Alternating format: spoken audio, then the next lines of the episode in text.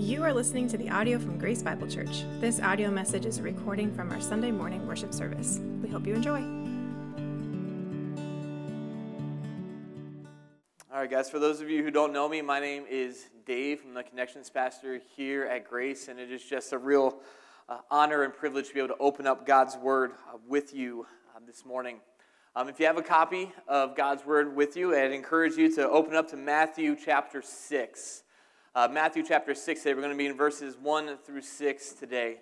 Um, if you, if you don't, don't have a copy of God's Word with you, don't worry about it. You can take that black Pew Bible right in front of you uh, and turn it to page 811. 811, you'll be able to, to turn them, be able to follow along with us um, as we just really break down God's Word today. Um, we are continuing um, our series on the Sermon on the Mount. We, we've got through chapter 5. It's taken us a bit, uh, but we want to spend as much time as possible here, here in, in this portion, Matthew 5 through 7. Because, uh, you know, we, we've said it before, just to give you a little bit of context. This is Jesus' probably Jesus' stump speech. You know how you have, you know, around um, election season, these politicians will, will go around to different areas and basically give the, give the, the same speech. Maybe switch up a little bit, but um, the, the main thrust is, is really the same. This was Jesus' stump speech. This is what Jesus went all throughout um, the area around, around uh, Galilee, preaching this same message to different audiences, to different people. But he kept giving the same message of inviting people into and experiencing the kingdom of God, of experiencing the kind of life that, that God offers to us as we follow after him and make him Lord of every single area of our lives. Well, Matthew chapter 5, Jesus did a lot of correcting what people thought. Remember, almost every passage, a portion of, over the last few weeks, has said, you know, you've heard it said this, but, but I say this. And he does that over and over and over again because he's correcting the thoughts of, of what people had uh, during that time. Matthew 6, he begins doing something a little bit different. And I want to bring, bring you in on that. First, I want to give, give you a little story. Not to, you know, build up something. This is going to be awesome. But um, this past summer, uh, the Lee household has done a lot of grilling and a lot of smoking. Smoking meats. Let me just put that out there. Before you guys, I always, I should have put that on my notes. Everyone's like, smoking what? What are you talking about? Smoking meat, smoking meat. Um, it's something that it's one of my hobbies. Um, I'm beginning to watch a ton of YouTube videos, beginning to, to learn some things uh, about being able to, to smoke meats, but there's all, whenever, whenever I grill or prepare a meal for my family or for some friends that we've had over, there's always this really anxious moment I have. And I always, I will, I will wait and eat. I won't eat any meat until my wife has cut open a piece of meat to make sure it's, it's done or not. Because on more than one occasion, I have served undercooked meat to people. And thankfully, no one's died of like salmonella, but it's possible. Uh, I remember having like a, a, large group of people over. I think, I think it was, was our small group, and the meat was not done. And so you have that like walk of shame to go back to the grill, or even worse, the, the microwave to make sure those things are done. The worst thing ever to anyone who grills or smokes meat is put anything in, in the microwave after you've cooked it. Um, so I finally just broke down after all these anxious moments, and I finally bought myself a digital thermometer. How many of you guys have used one of those before? Game changer for me. Absolute game changer. Because listen, that meat on the outside can look really good. It's seared well, it's, got good grill marks, it looks done. But I have personally had too many bites of undercooked chicken or sausage or burgers um, to tell that, listen, that meat is not done yet. But that digital, that, that digital thermometer is, is a godsend, is a blessing because I can stick that thing in the middle of that meat and I can know exactly what's going on inside. The outside doesn't matter. I want to make sure that inside is cooked. Well, this morning, and really over the next three or four weeks, Jesus is going to stick a digital thermometer in each of our hearts. Thankfully, metaphorically, we're not going to be, we're not handing out or jabbing anyone here today. There's enough jabbing going, along, going on right now. We don't need any more of that. But Jesus is going to give us a look in what actually is going on inside of our hearts. See, in Matthew 6, 1 through 18, Jesus Jesus, what he does is that he brings up three really good things, three really good acts of righteousness. He's, we're going to talk about giving, praying, and fasting. And we're not going to talk about what to do, but Jesus is going to focus on why we do them. Jesus is literally going to expose our hearts for what's actually inside. And listen, if you're like me today, and I, have already dealt with this passage over, over the last few weeks, God is going, God filleted my heart. And these six verses expose things within my own hearts. And it was so awesome and such a good experience that I'm praying that He does the same thing for you today. So listen, we're going to we're going to get into into this portion of scripture, but before we do, the one thing that Jesus is constantly going to bring us back to over the next 3 or 4 weeks is simply this thought. Is that kingdom citizens live for the approval of the king. Kingdom citizens live for the approval of our king. And I know that we we work on correlating our songs to the message, but man, Pastor Mike did such a great job this week of giving us reminders that nothing else satisfies except, except our Lord and Savior. By bringing us back to even the cross, that, that last song that we just sang about, this, this idea that our righteousness isn't found in what we do, our righteousness is found in Christ. But over and over again, I want you to remember this thing that kingdom citizens live not for the approval of the world, not for the approval of, of each other, not even for the approval of ourselves, Kingdom citizens live for the approval of our King.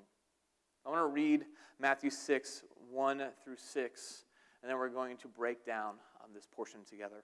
So I just want to read and want you to follow along as I do so. It says, Beware of practicing your righteousness before other people in order to be seen by them. For then you will have no reward from your Father who is in heaven. Thus, when you give to the needy, sound no trumpet before you as the hypocrites do in the synagogues and in the streets, that they may be praised by others. And truly, I say to you, they have received their reward. But when you give to the needy, do not let your left hand know what your right hand is doing, so that your giving may be in secret. And your Father who sees in secret will reward you. And when you pray, you must not be like the hypocrites, for they love to stand and pray in the synagogues and at the street corners, that they may be seen by others. And truly, I say to you, they have received their reward. But when you pray, go into your room and shut the door, and pray to your Father who is in secret. And your Father who sees you in secret will reward you. Father, God, as we just approach your word this morning, God, I believe that these verses can expose the very depths of our sinfulness, God. Because many of us here do these things. We give, we pray, we fast. But God, Lord, this your son here wasn't speaking about to do these things. You're speaking, your son was speaking about why we do them. And Lord, as we just talk about the intense and the intentions, Lord, and the motivations of our hearts. God, I pray, Lord, that we would be sensitive, God, to your spirit today. Because, God, it is easy to overlook what's going on inside and, and see the motivations of why we do what we do. So, God, through this, as we just walk through these verses, God, may we see the goodness, God, and the satisfaction that we find only in your Son, Jesus. And God, be with me now. May your word go, go forth. May I get out of the way. And I pray all these things in the name of your Son, Jesus. Amen. Well, church, the way that Matthew 6 is broken down is that Matthew 6 1, Jesus begins with, with this command. And we, we've seen Jesus do this before. Um, in, in other portions in, in the Sermon on the Mount, Jesus gives us this command or this principle and then, and then he kind of gives us some ways that we can actually live this thing out within our lives, um, how this is specific to how we live. And Jesus does exactly that in, in Matthew chapter 6. Matthew chapter 6, verse, verse 1, beginning that first portion says, Beware of practicing your righteousness before other people in order to be seen by them. Let me just stop there. Let's focus on that for a bit. That word beware, there's not, there's not many commands or imperatives within this portion. There's some, and we're, we're, we're going to get to them, but that word beware is so important here. It means to be on guard, it means to, to concentrate on something, it means to, it means to protect. It means to, to watch an object to make sure it's not, it's not taken or, or a space that it's not intruded upon. And Jesus here is like, listen, I want you to be careful. I want you to be on guard about something. And the reason why Jesus has to say, be on guard, is because, listen, we are a forgetful, almost lazy people at times. Sometimes we can be on our game, and sometimes we're just not. I'll kind of give, give you a per- personal example of this.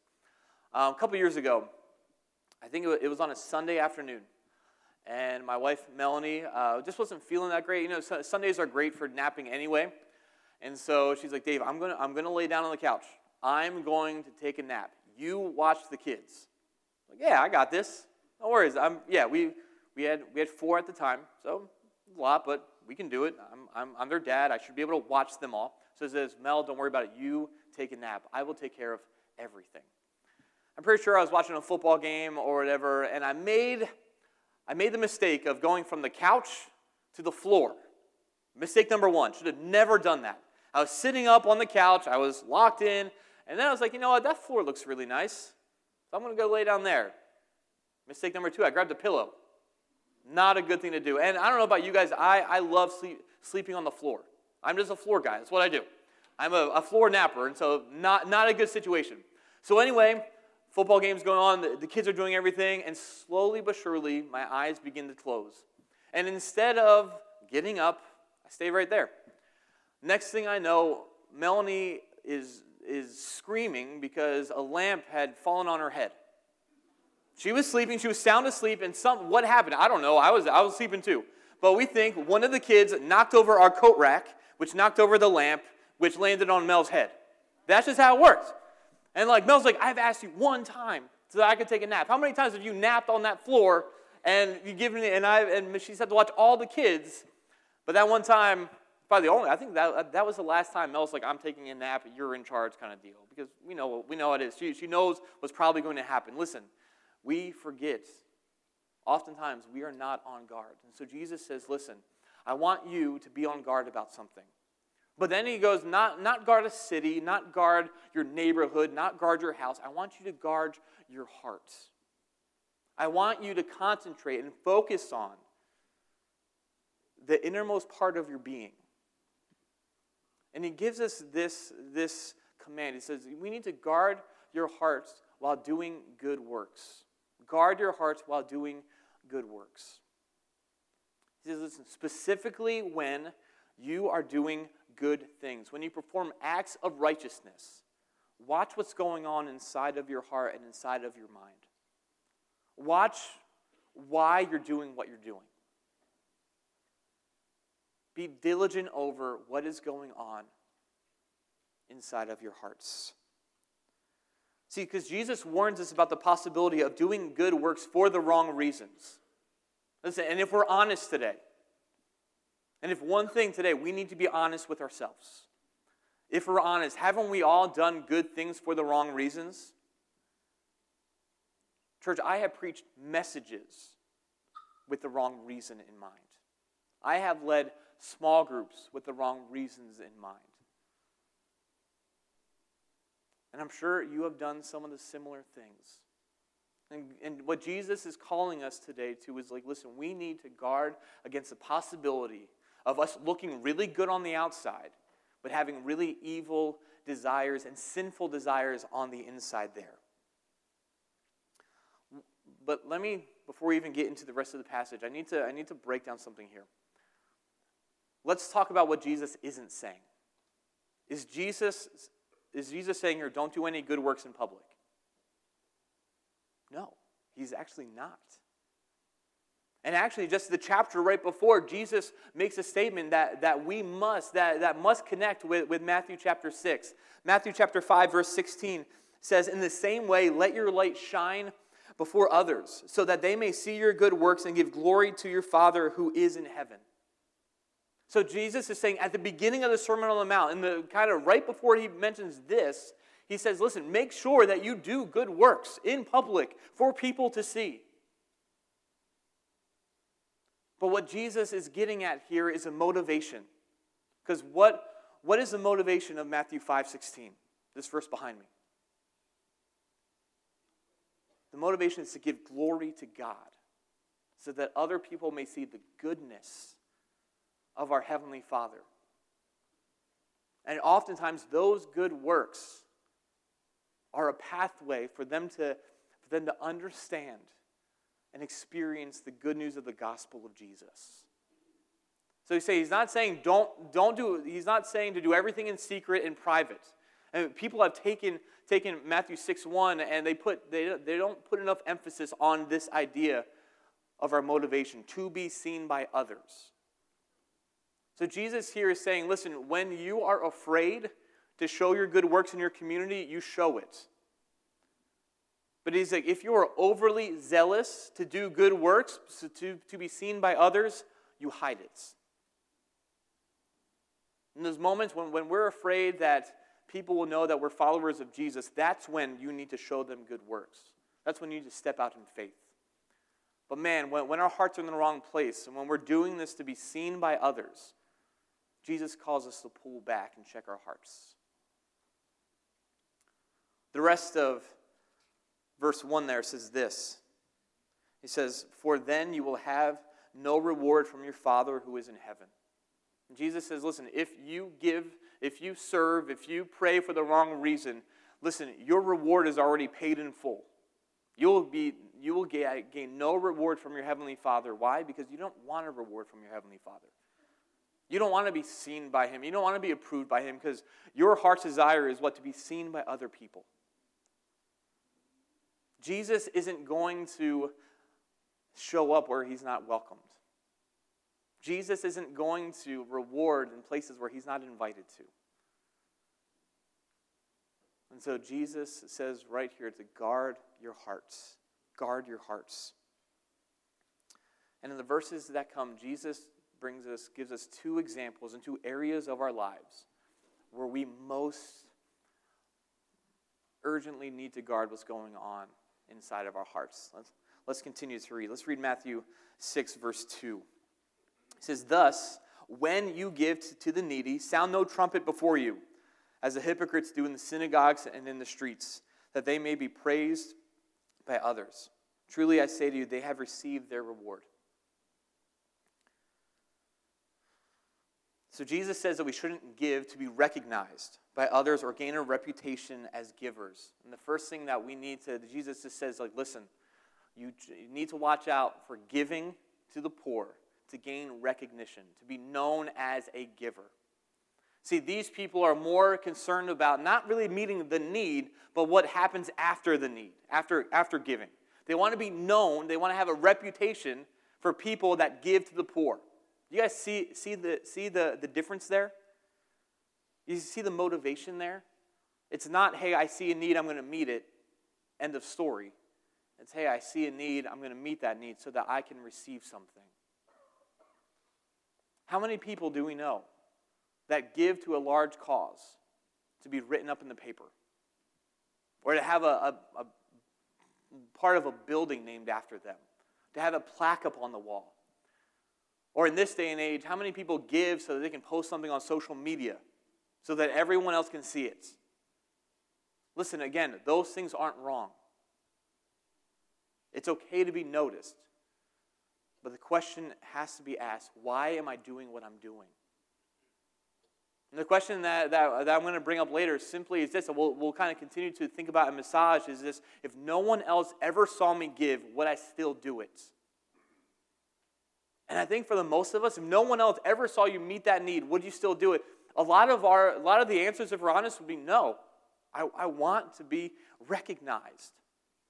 And, and Jesus gives, this to give a little more color to this, Jesus gives some, some examples here in verse 2 when he says, Listen, don't be like those hypocrites who blow trumpets in the synagogues when they give so that they can be announced, so that they can be praised by others. See, in Jesus' day, people that wanted to be recognized would do one of three things.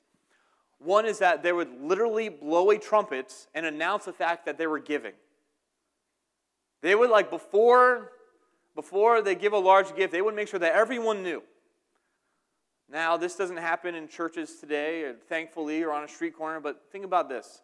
Um, I am a huge baseball fan. Uh, we went to a lot of uh, Rail Riders games this year. And any of you guys who have been to a Rail Riders game knows that there's that one guy, the beer guy. And everyone knows what, what he's selling, right? Everyone knows. because he's walking around and saying, really, really, really cold beer. he says it over and over and over again. Everyone knows what he's there for, what he's got. None of my kids are going to go up and, and, and try to get cotton candy off this guy. Obviously, it would be weird because it's, it's a beer guy, but still, everyone knows what he's selling. It doesn't take long. And those people, there were hypocrites coming into the temple, and everyone knew why they were there. This guy's going to give again because he's announcing it. Other people, um, they had these big like treasuries and these big like I don't know treasure boxes. I don't even know how to how to describe it. Places to put your giving your, your gift in. And some of these people would instead of paying in normal uh, currency, they would get the smallest currency as possible, as many coins as possible, so that they can dump that thing in. It's almost saying they're carrying this large sack of money with them to gain the attention of others as they dump that thing in. They're gaining the, the recognition of other people just in the way that they give.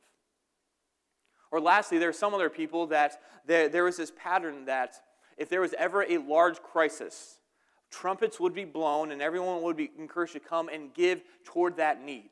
Whether it's a natural disaster nowadays, whatever it may be, nowadays we can just have a like an hour special and you can text in a number and give whatever you want. Back then it wasn't the case.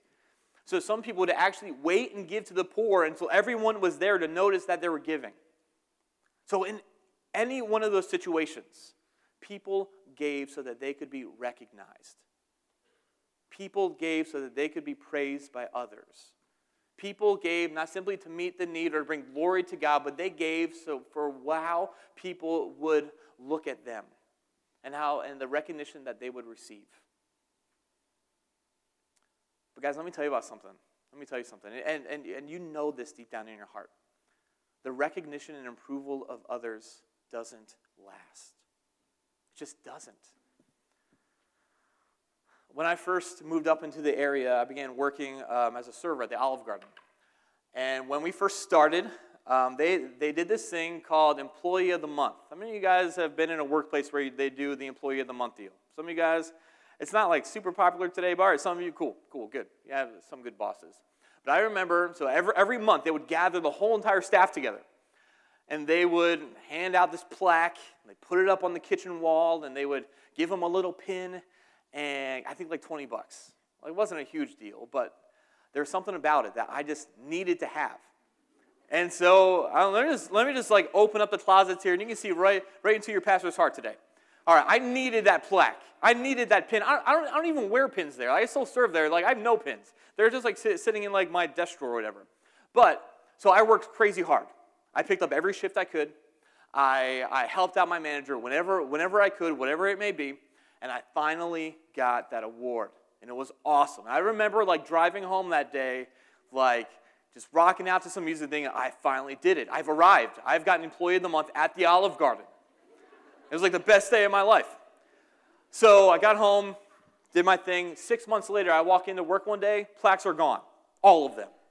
They like, re, they like re, remodeled the kitchen, over, done. That was a really disappointing day for me because I worked so hard for that thing and it's gone. What's even worse, I was, I was talking with, with, with Melanie, and I was like, Mel, I think I'm going to use this as an illustration. When I, remember that time I got the Employee of the Month? Mel's like, what are you talking about? I have no idea that you got that. Like, she, she had forgotten. And it was a large day for me. And in a matter of moments, my manager took all the plaques down. We don't do them anymore. No one remembers that amazing day in my life. Because you know what? Nobody cares. Nobody remembers most of the time. I'm not going to say always because there's those chances, but most of the time, the approval that we're, that we're gaining, that we want to get, it is old news in a matter of days or weeks. As we live on a 24 hour news cycle where things that happened that were a big deal two or three weeks ago are gone now. News has moved on to something else. Your people have moved on to something else. The people that you want to impress and you want to gain their approval, they don't care. But we think that they do. And we believe that lie. So, motive number one we give to gain recognition to people that don't really care about us. We're going to continue on, and now Jesus tells us how we should give. He says, Listen, don't give this way, but do this instead. Verse 3 says, But when you give to the needy, do not let your left hand know what your right hand is doing, so that your giving may be in secret. Stop there. See, Jesus commands us to give in private as often as possible. If you can give without no one noticing, then do it. If you don't have, you don't have to announce it. You don't have to tell your friends. You don't have to bring it up as a prayer request. We, we've all done that, right? Let's pray, pray for so and so. I help them, but they, but they need more prayer. No, don't do that. Give in private. Let, your, let not your left hand know what your right hand is doing. In that day and age, same as today, most of us are right handed. Most of us do most of our work with our right hand. And so he said, if you're able to, to do that work by yourself, don't even let your left hand know what you're doing. Don't make a post on social media. Don't, don't make a phone call. Just do it. Now, listen, again, too, it says not if you give, it's when you give. Jesus expects us to be people who give. Jesus expects us to be people who are generous. Listen, all of our resources are given by God anyway, and He calls us to give them back when real needs happen. But He calls us to do it in the secret of our hearts. Listen, our family has been blessed over the years by people who have given under the radar. I'm sure yours have as well. It was often from people that we didn't expect. And sometimes we had no idea who it was even from. Simply, it was a card in the mail. People dropping off groceries on our porch. People, people doing different things. It wasn't announced or posted on social media, but it was simply happened there to meet a need. Then Jesus promises something at the end of this. He says, And your Father who sees you in secret will reward you. Guys, this to me is a thrust of this, these entire verses. Because you know what it does? That phrase acts as a guardrail for our hearts. As we guard our hearts and guard our motivations, that phrase keeps us centered on where it should be. That phrase keeps our hearts from trying to be recognized by people or, or the other motive we're going to talk about in a moment. That heart keeps it, that heart that this phrase keeps our hearts going back to the center of the message of the gospel. And Jesus here reminds us of three things. He says, one, that you are known and loved by your heavenly Father. Guys, think about this. Jesus could have used any other word to describe our relationship with God, but he chose the word Father. He chose the word that describes our relationship to a dad and his children, someone who knows his kids well, someone who loves his kids deeply, someone who knows every single thing about them, knows their stories, understands their needs, and loves them with all that he has. Guys, and this love cannot compare to the approval and the praise that we get from this world. It just doesn't. It cannot. It's a different currency altogether. He says, when we feel the need to gain approval from this world, we remember that we are known and loved by our Heavenly Father far more than anyone else in this world can love you. And when you let that truth alone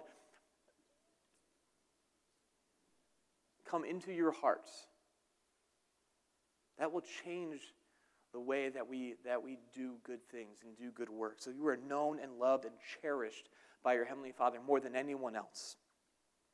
But the second thing Jesus says here is that God sees even what is done in secret. God sees even what is done in secret. I'm not talking about the whole like comparison to Santa Claus. He sees us when we're sleeping, he knows when we're awake. Listen, the Psalms, the psalmist especially, but all of Scripture talks about this idea. The psalmist says, Where can I run from your spirit? Where can I go from you, God? And he's like, There is no place that you aren't there. And if we take that understanding, if God is really omnipresent, if God is really everywhere, then the next thing, the next application is that, listen, God sees what no one else can see, both good and bad.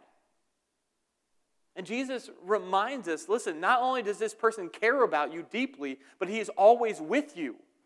And he sees what is done even in the most private moments of your life. There is no place that God isn't there. There is no good deed that God cannot see. God sees you when you make that phone call to a hurting friend who just needs someone to talk to. God sees you when you write that check and you drop it in the mail with no return address. God sees every act of service for Him. And not only does He see it, but the next thing that Jesus reminds us of is that, is, is that your, your deeds done in secret will be rewarded. And this is really where the rubber meets the road. Because, guys, all of our motivation to give, next in a, in a moment to pray, a lot of that is fueled by this idea is that we need to be rewarded here and now for what we've done. How many of you like instant gratification? Yo, me. As much as I hate the microwave when grilling, there's other things I love about it because it's done like that. so often when we do good things, we want to be recognized right away. But God, but Jesus promises, listen, those things that you've done for the right reasons will be rewarded in heaven in ways that we cannot imagine. Paul, the Apostle Paul, writes that, that no eye has seen nor ear has heard, nor, nor mind can even imagine what God has prepared for those who have loved him. Church, cling to that verse, cling to that thought. Because God will reward those good deeds done in secret for the right reasons. And that's something that you can take to the bank today. It's the second motive that Jesus talks about is found in verses verse 5 and 6. Verse 5 it says, And when you pray, you must not be like the hypocrites, for they love to stand and pray in the synagogues and at the street corners, that they may be seen by others. And truly, I say to you, they have received their reward. And the second motive is listen, to be praying to be perceived as righteous. Again, words matter. And Jesus says, do not be like the hypocrites who love to stand in the, in the street corners and in the synagogues for what? To be seen, to be perceived as something. Don't pray in public just so that people can look at you and make, man, that guy is really righteous. That guy is super close to God. That guy is that guy must have a, a, an amazing prayer life, a private prayer life, because I could never pray like him. We'll talk about that a little bit more next week. But do not pray. Do not use your public forms of worship to be seen as righteous by other people. And guys, everyone struggles with this. This isn't just like a, a front pastor thing. We all have this tendency within us. I remember the first time that Mel's dad asked me to pray for a meal at their, at their house. And listen, I've, I'd already been in ministry. It wasn't like I'd never prayed in public before. But I had this nagging feeling that he was going to. So on, on the drive up there from here to Buffalo, I'm thinking in my head, what am I going to pray? How is this going to work? Like, what if I, what if I, what if I stutter? What if I do this? What, what if I sound foolish? And like I was I was going crazy in my head. Why? Because I wanted to be seen as someone who, like, this guy, I married your daughter. I want you to see me as righteous, as, as worthy. And, and man, as I was reading, as I was reading this, and that was like, that was literally like 10 years ago.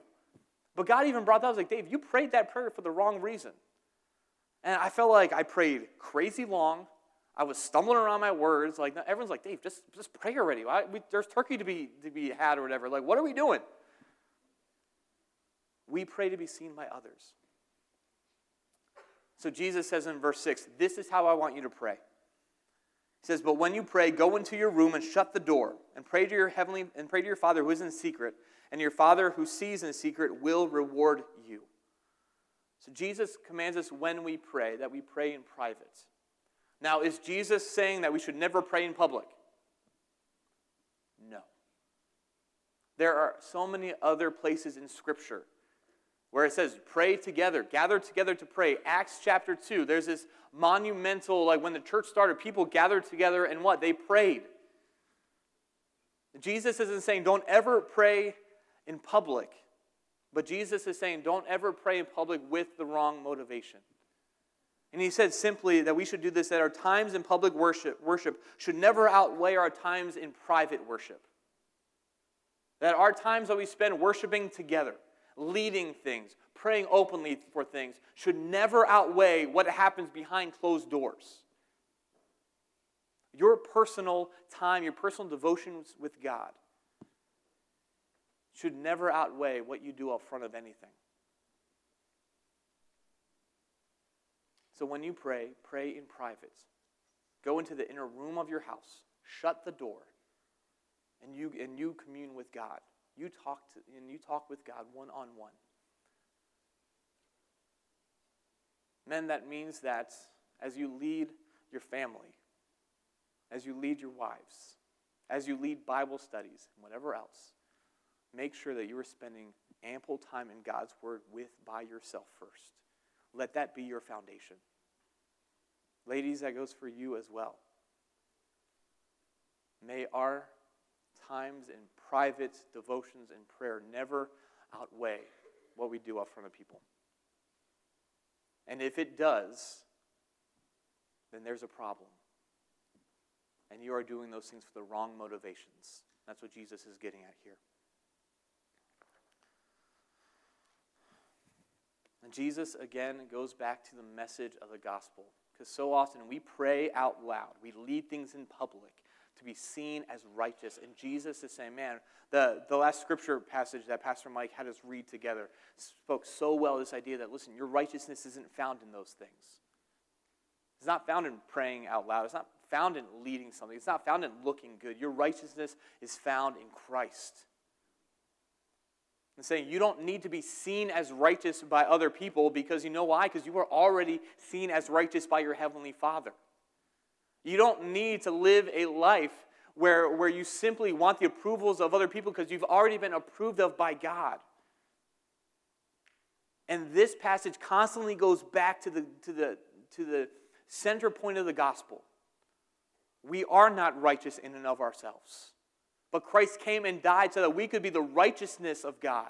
He took our sinfulness upon himself. And when God views us now, he doesn't see our sin. He doesn't see our sinfulness. He doesn't see our past. He sees the blood of his son over us and he views us as righteous, not as sinners anymore, but as saints and as beloved children of God. So, church, as we close, let me, let me remind you again that kingdom citizens should live for the approval of our King. And, church, as, as we've seen all throughout the Sermon on the Mount, Jesus is inviting us to something here. Let me just pause and let's, let's imagine something. Imagine you live a life where you don't use good works to impress other people anymore, but you simply do it to serve and glorify God. Imagine a life where you don't have to run to social media or get the recognition of other people whenever you do something righteous. Imagine a place and a time where you don't have to look for other people to find your value and worth because you've already been valued and are worthwhile to your Heavenly Father. Imagine a life where integrity of who you are in private far outweighs who you are in public. And listen, the more that we live in God's presence, the more that we live for His approval, the more we will experience the very life that God invites us to throughout this whole Sermon on the Mount. So listen, if you are here today and you're a follower of God, but you have been serving Him for the wrong reasons, take advantage of this opportunity today to get things right. If God has brought about conviction in your heart today about ways that you have given or, or even public areas of ministry that you are doing for the wrong reasons, take the time today to make that right. As we play, as we play our last song, Come up front and spend time confessing those things to God if need be. Have conversations with your, with your spouse, with your kids, with your family, with your friends if need be afterwards, but you make that right today. And if you're here today and you're maybe here right now in a church service because you're trying to earn your salvation, you're trying to earn your righteousness before God,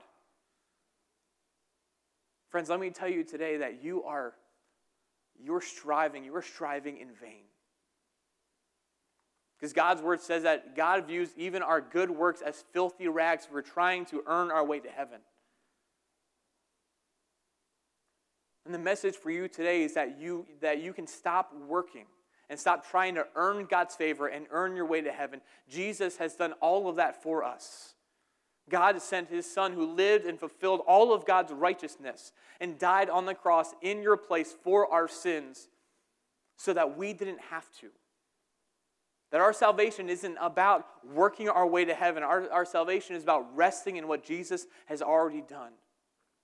So if you're here today and, that, and that's you, know that you can know today that you have a relationship with your Heavenly Father.